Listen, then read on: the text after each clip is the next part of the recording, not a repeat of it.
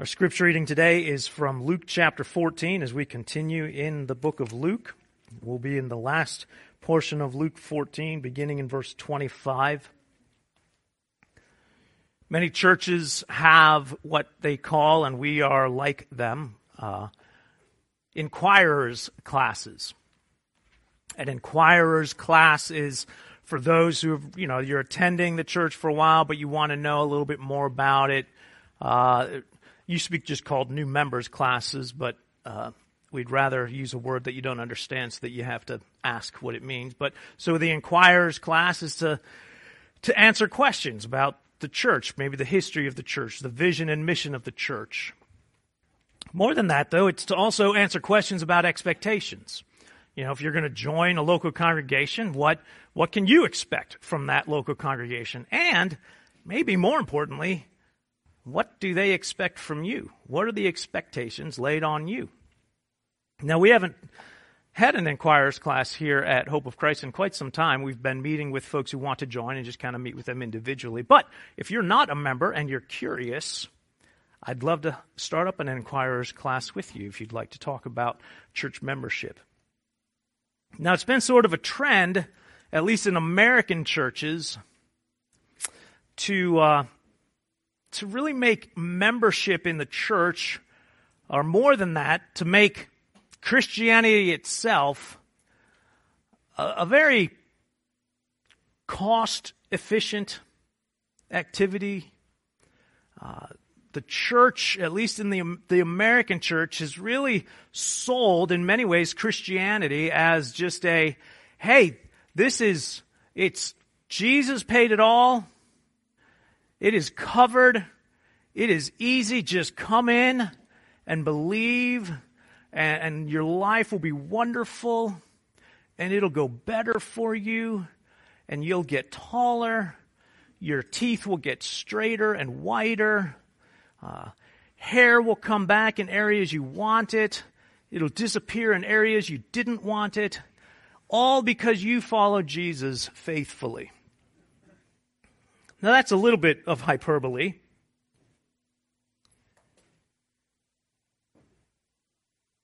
But if Jesus were to run our inquirers class, and someone in the class asked, Well, what, what exactly does it look like to follow you? Uh, this is what he would say. So, would you stand with me for the reading of God's Word? This is Luke chapter 14.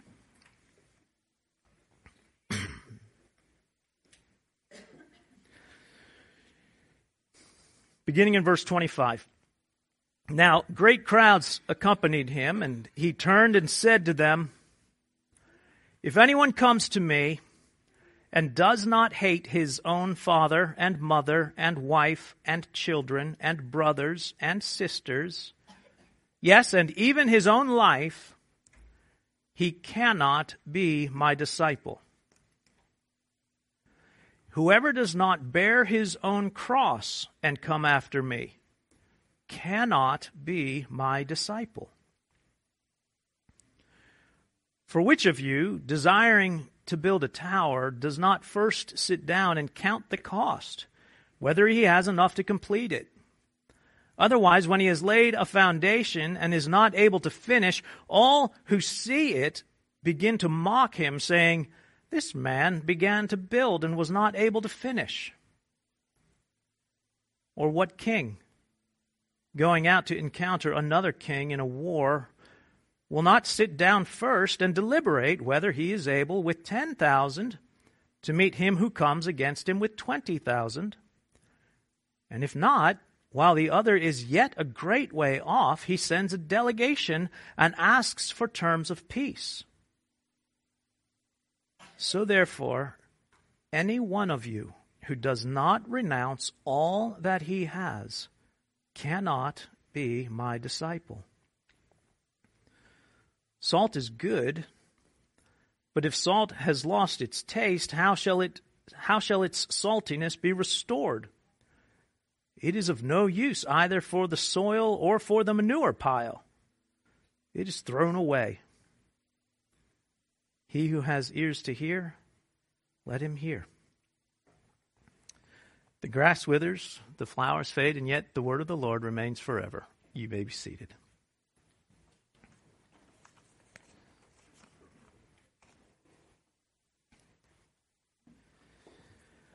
So, three times, Jesus repeats this, this idea, this notion of what does it look like to be a disciple of Jesus Christ. Three times he says, if you do not blank, you cannot be my disciple. If you won't hate everyone you love, if you won't bear your own cross, if you won't renounce everything you have, you cannot be my disciple. So ready? Who's going to let's all sign up. We'll sign in. We'll let's do it. This sounds fun. This sounds great, doesn't it? What is it that Jesus is calling for? You know, the passage before this, we saw how Jesus really does not shy away from offending people. He's invited to a man's dinner, so he, he offends him and his colleagues, then he offends all the guests, then he offends the man as the host of the party, then he offends just an innocent bystander who's trying to give a toast. Like he just challenges all of them and, and it doesn't end there. He leaves, he goes out, and now there's crowds following Jesus. And Jesus just does not follow the marketing advice. Like he's getting crowds and constantly throughout the Gospels, you see Jesus saying things that almost seem intentional about driving people away, or at least about causing them to think long and hard about what it means to follow him. So first he talks about talks about your family, your life, your stuff or possessions. First, your family. He says, You must hate your own father and mother and wife and child and brother and sister and even your own self. Literally, self is psyche, soul. You must hate your own soul in order to, or else you can't be my disciple. So obviously, once we realize that's what he's talking about, it can't be a literal statement that he's talking about. But we also don't want to just undermine what he's saying by saying, well, obviously it's not literally, because who, who could possibly do that? And I know that most of you are sitting here, and some of you are like, okay, so hate everyone, hate myself, and then I can follow Christ. So half of you are thinking, man, I'm halfway there. Man, I got this. I hate everyone. As one DJ famously put it, I'm not prejudiced. I hate everyone. And you're thinking, yeah, I, I think I got this. Now, the other half of you, less humorously, also feeling like, oh, yeah, I got this. I hate myself. I can do this. Is this what Jesus is talking about? It's more a statement of, of primacy, of what's primary, what's the most important thing in your life? What's the most important relationship in your life? See, we all rank our relationships, or at least you should. You should rank your relationships. You should not love everybody equally. And you're thinking, really? Now let me ask you. Do you want me to love your wife as much as I love my wife? I'll bet you don't. Likewise, I don't want you to love my wife as much as you love your wife. There's a primacy, there's, a pri- there's an order, there's a hierarchy of relationships. And often the relationship, that hierarchy of relationships, the higher relationships define what those lower relationships look like. And if you mess that up, it screws up important relationships, doesn't it? If your relationship at work and with colleagues takes primary position over your relationship with your wife and your children, that screws up your home life. I know that this is going to sound somewhat controversial, but if your relationship with your children takes primary position over your relationship with your spouse, you actually screw up your household. I told my kids regularly, I love your mom most.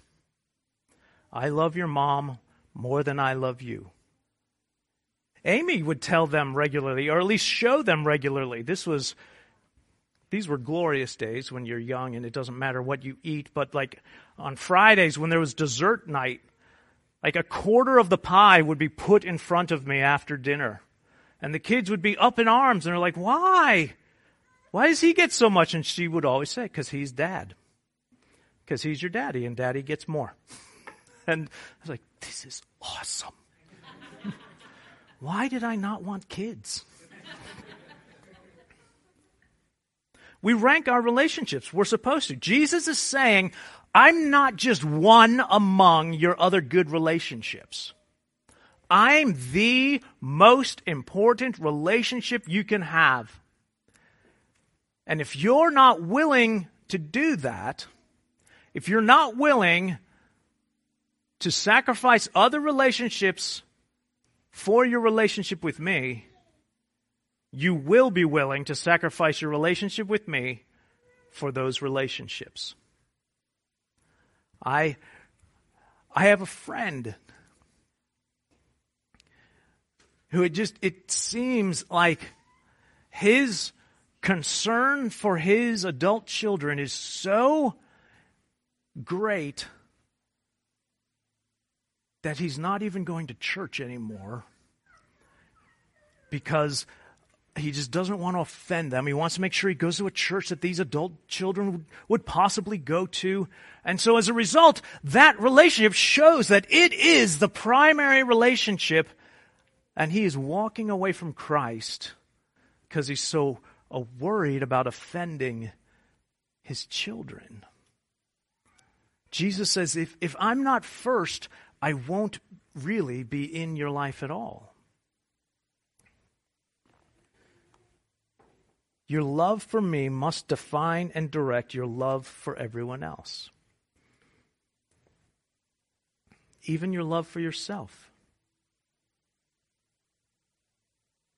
Obviously, as Jesus tells us to care for our souls, and specifically by bringing them to Christ because it's the only way to be saved, he's obviously not saying literally you must hate your soul. He's saying like, what you think makes you you, you need to be willing to let go of.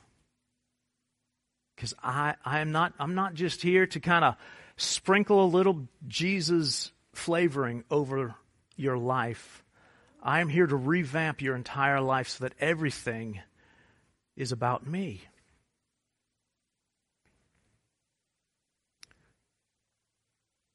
And when we, uh, when we were looking at a similar passage of this in Mark, over 10 years ago, so most of you weren't here, uh, the night after I preached this passage, I was putting Myra to bed. And as I was walking out of the bedroom, she said, Dad, does Jesus really want us to love God more than our family? I said, He does. And she said, That's hard. I said, Boy, you're not lying. It's really hard. You know, the, the quaint illustration I used then was about uh, my undershirts. So I'm an undershirt kind of guy. It's, you know, no worries if you're not. It's more because I'm very self conscious about stinking. I hate wearing an outer shirt that smells like me. So I will wear an undershirt almost always. I don't have to wash my outer shirts nearly as often because I wash my undershirts regularly. Well, by I, I mean my undershirts get magically washed.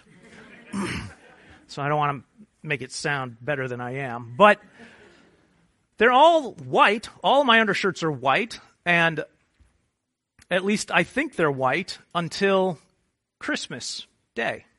Because every Christmas Day I get a pack of undershirts. Uh, just a pack of three. Apparently, that's supposed to mean that I find the three ugliest ones and throw them away. It just means that I have undershirts in two or three drawers now. But, and I assume they're white until I get the new undershirts. And then I realize well over half of my undershirts are anything but white. Uh, they might be ecru, they might be eggshell. Some of them are pushing taupe. Uh, but when they're alone, they look white. Jesus is saying, the love you have for me, this other love, like it should pale. I mean, it should look like hatred in comparison to your devotion to me.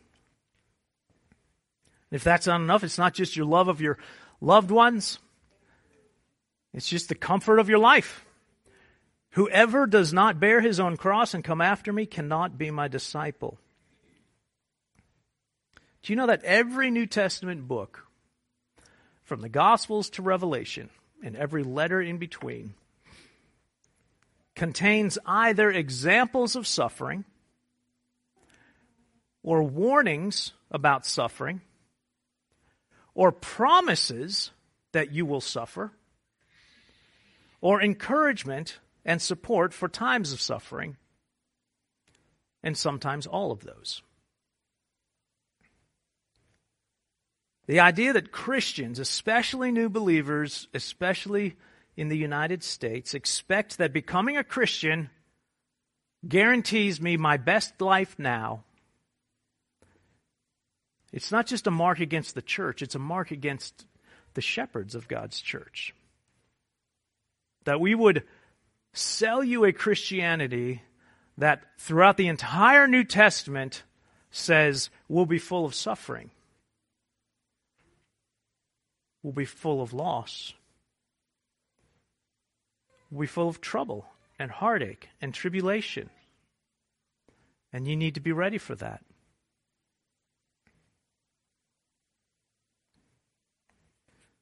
Too many of us have these these kind of sacred stones in our lives. I will follow you as long as, you know, whatever, fill in the blank or I will follow you until this happens. Or I'll follow you unless. And maybe we don't know what those sacred stones are until until they're gone. Until something happens. You know, in the Old Testament, in the, tab- the tabernacle and the temple, there was that room, that square room, the Holy of Holies and no one was allowed in there except one priest once a year. But that room was sacred beyond all rooms, and like it had it had the Ark of the Covenant in there, and and like and it was this special room. Everyone knew it existed, but they also knew they weren't allowed in it. And I wonder if you and I come to Christ with our own Holy of Holies. You can go everywhere you can go anywhere. You have full access except this. Don't touch this. Don't do this.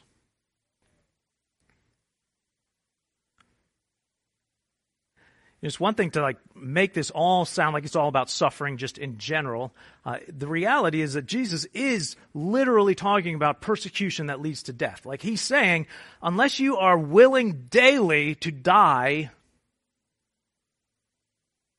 for my sake, you can't be my disciple. I mean, people then weren't listening to Jesus as saying, well, I wonder what my cross is. No, their cross was the, a cross. It was a, a literal carry a beam of your execution and die because the government is against you and what you believe. And so many of our brothers and sisters throughout the world, this, these verses make complete sense. of a willingness to die for their faith. And will we, would you die for your faith? Would you be fired for your faith? Will we get to a point where membership in a church that preaches according to Scripture is membership in a hate group? And how will that affect clearances here in our congregation? To find out that you are a member of a hate group, would that impact your clearance level? And would it just be easier to erase your name from the rolls? I mean, I'll still come, but I mean, I need to not be marked as a Christian right now. It wouldn't be good for the church. You know, I, I, I give, and it would be bad for the church. What Jesus says, listen, it, it's more, it's more than your physical well being following me. He says, You really need to consider the cost. You need to consider what it is to follow Christ. He says, Look, a man building a tower. How many of you, if you were building a tower, you wouldn't at least figure out what it costs? Figure out the monetary cost, the time commitment, the skills needed.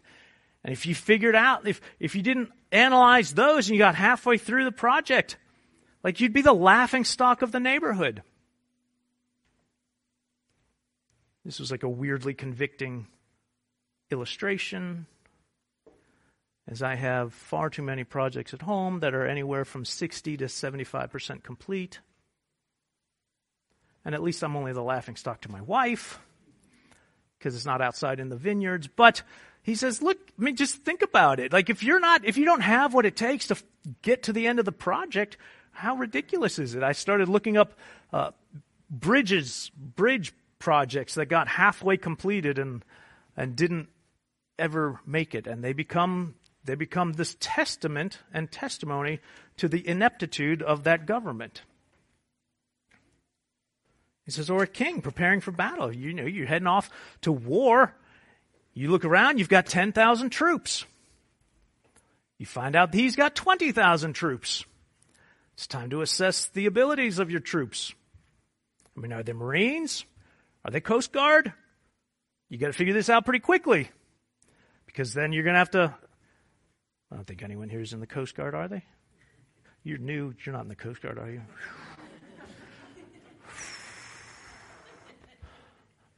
Not that there's anything wrong with it. Anyway, but you get to 20,000 and, and you better figure it out. If, if you don't have what it takes, you, this would be a good time to ask for peace good time to send a delegation. Say, hey, we don't need to fight. Let's, let's work this out.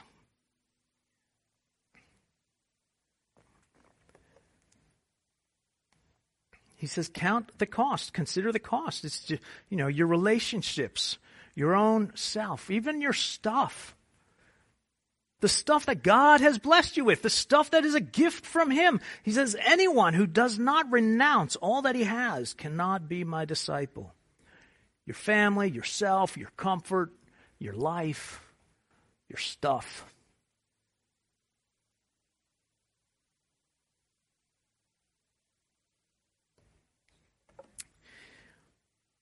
So, this is where we have to take a step back and say, the odd claim that Jesus is a good man and a good teacher and nothing more than that, if it doesn't die anywhere else in Scripture, it dies right here.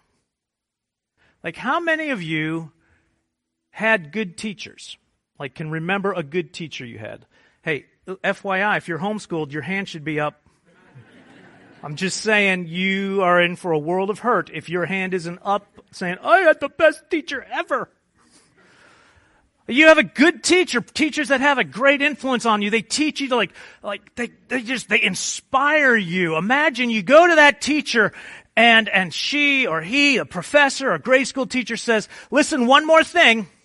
You need to love me more than you love your mommy and daddy if you want me to teach you anything else.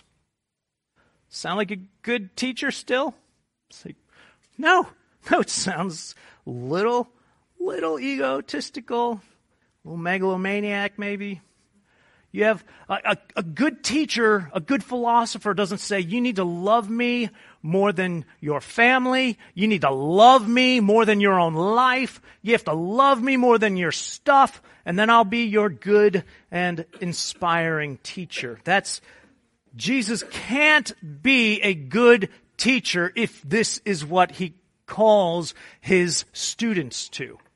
Unless he's more than a good teacher. A person who tells you you need to love them more than you love your mom and dad, that's not a healthy relationship.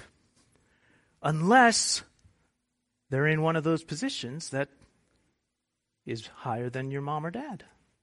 So a wife rightly says to her husband, You need to love me more than your mom. A husband says to his, well, no, that one doesn't really work as well. No, it does. It does. A husband should say to his wife, You need to love me more than your mom. Also. No. You need to love me more than your dad. Like we are, we're building something here. This is the primary relationship. If Jesus says, you need to love me more than anyone in your family, you need to love me more than your own self, you need to love me more than everything I've provided for you,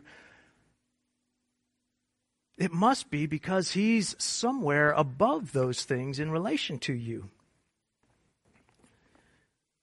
It becomes weird then when we say that in the Gospels Jesus never claimed to be God. Because what is this other than that?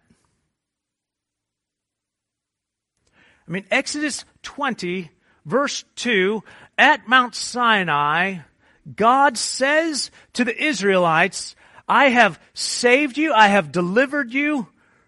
Have no other gods before me. I'm primary. This statement of following Christ is nothing if it is not a rewording of the first commandment and applying it directly to himself. I'm primary because I'm God. Love me. Love me more than others. Love me more than self. Love me more than stuff.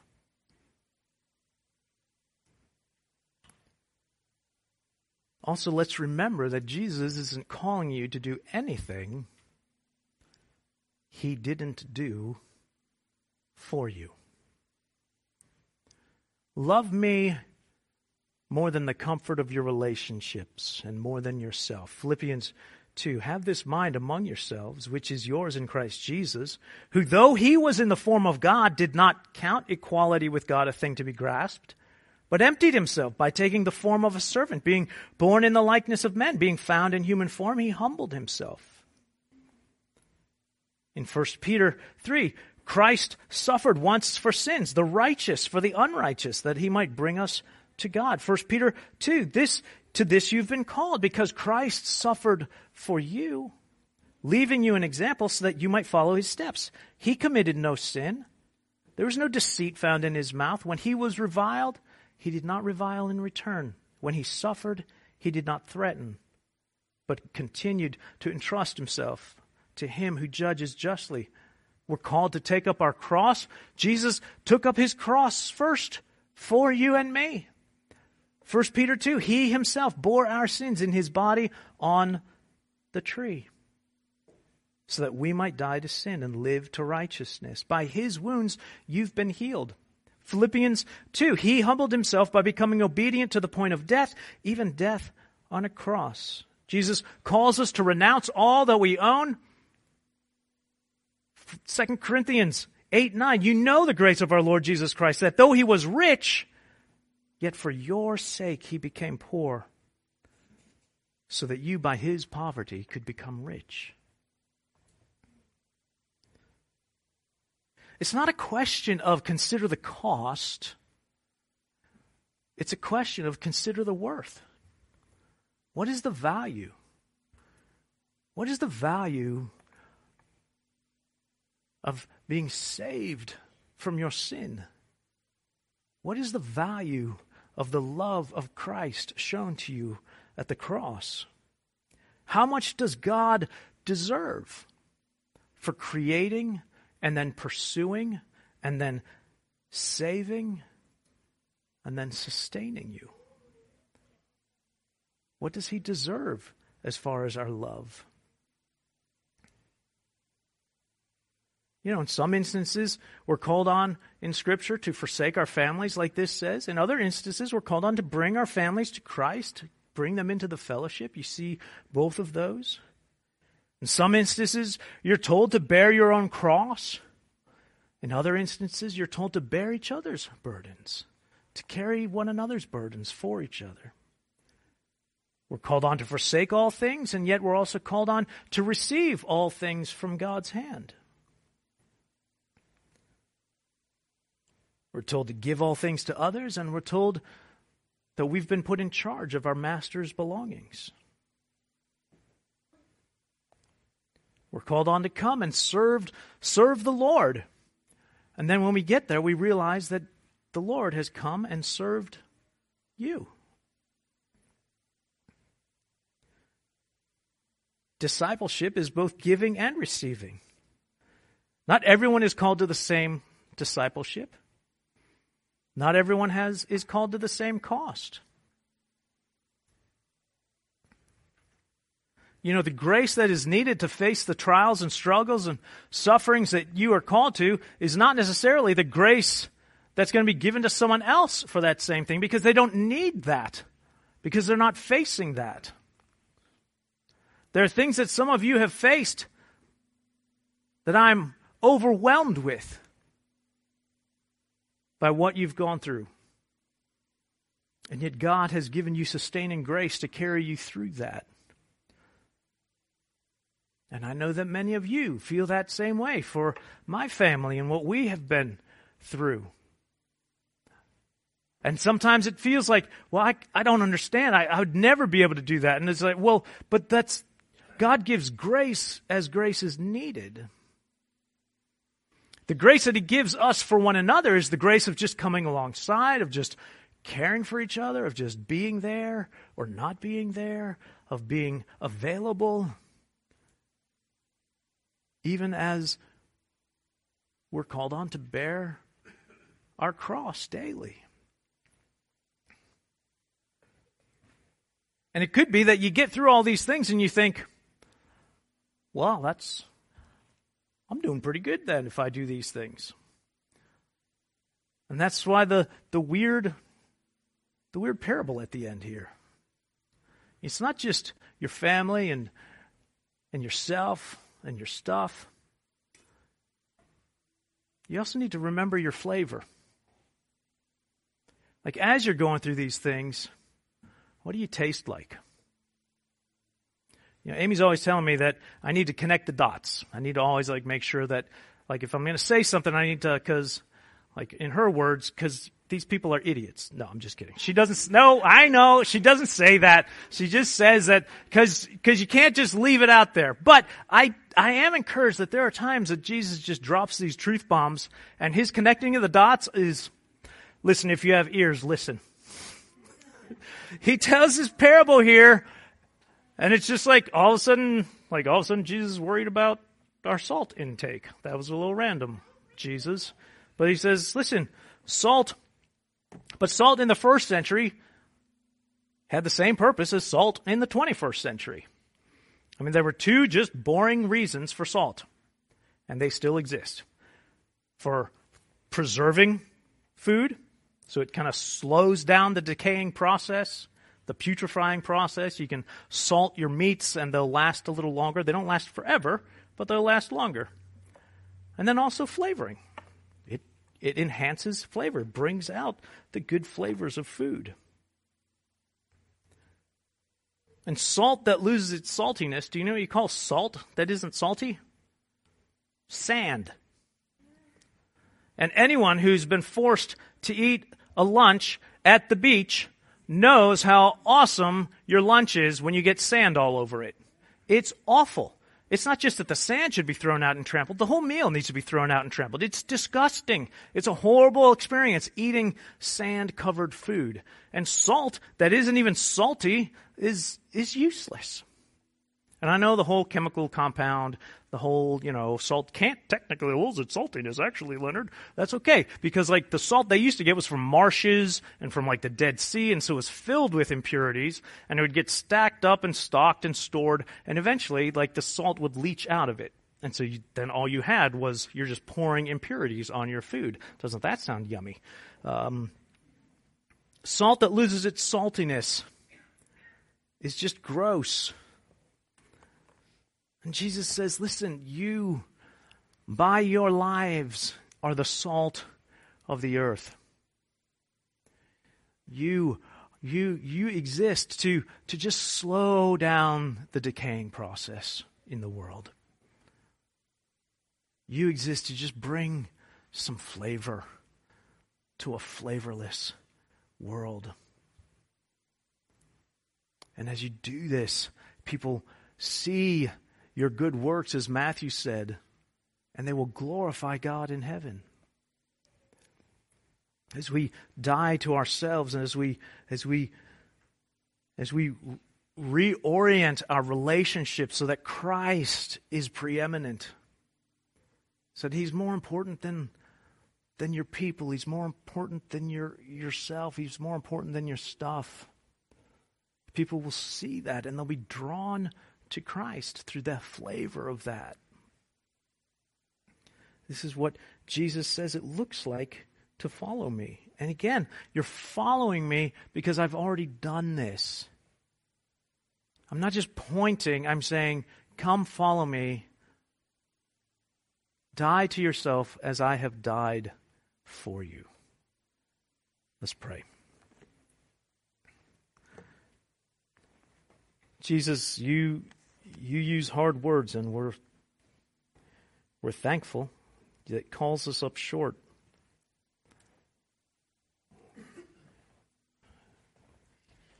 Jesus, I want to love you that much.